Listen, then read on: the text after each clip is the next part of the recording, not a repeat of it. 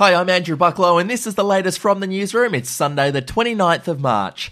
President Donald Trump has blindsided the governor of New York with an idea to quarantine the city off from the rest of the US. New York City is the hardest hit area in the US in terms of coronavirus, with more than 50,000 confirmed cases and 728 deaths. Mr. Trump tweeted that there's a possibility that sometime today he'll order a short quarantine of up to two weeks for New York. Now, when asked about Trump's quarantine plan, the governor of New York said it hadn't been discussed with him at all, and he said, I quote, I don't even know what that means. Still overseas, and overnight Spain has suffered a staggering surge in coronavirus deaths. There were 832 fatalities recorded yesterday.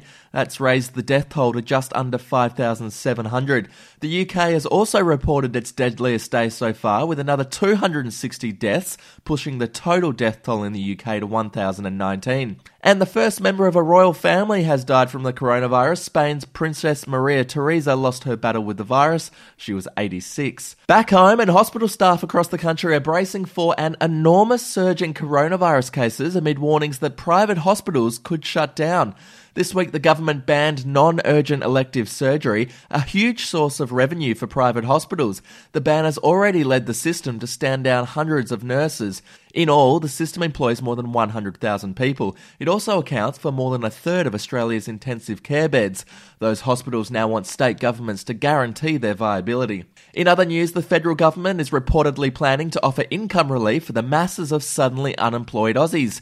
Treasury is constructing a payment to subsidise cash flow shock for those earning up to a middle income covering a large portion of the wages for companies hemorrhaging business during the coronavirus induced downturn.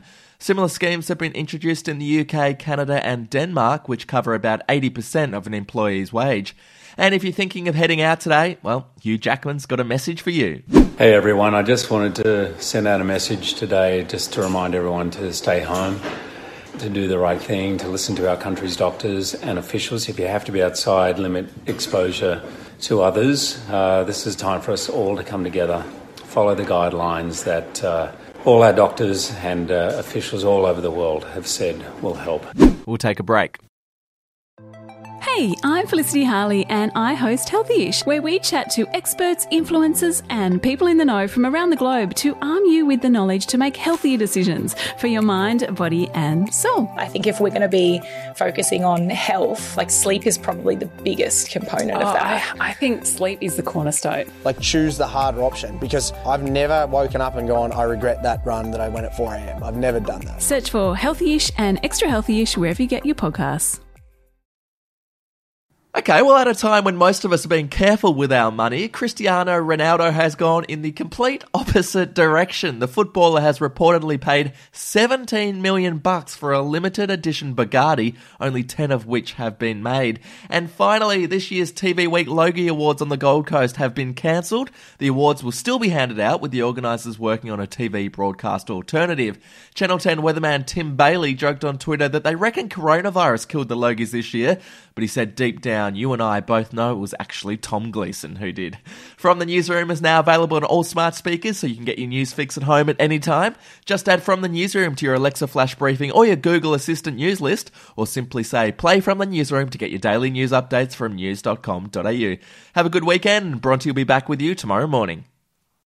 Are you ready to get an inside look at crime from someone who has investigated some of Australia's worst crimes? It was like Aladdin's Cave. The luminol found bloodied footprints and bloodied handprints on a wall, so it's Yeah. just like a horror movie. Former homicide detective Gary Jubelin sits down with cops, crims, addicts, victims, small time cheats, and big town lawyers as they tell their incredible stories. My house got raided. Next thing you know, I got bail refused. Next thing you know, I'm on a truck to Parklea Prison. Listen to I Catch Killers early and ad free on Crimex Plus on Apple Podcasts today or wherever you get your podcasts.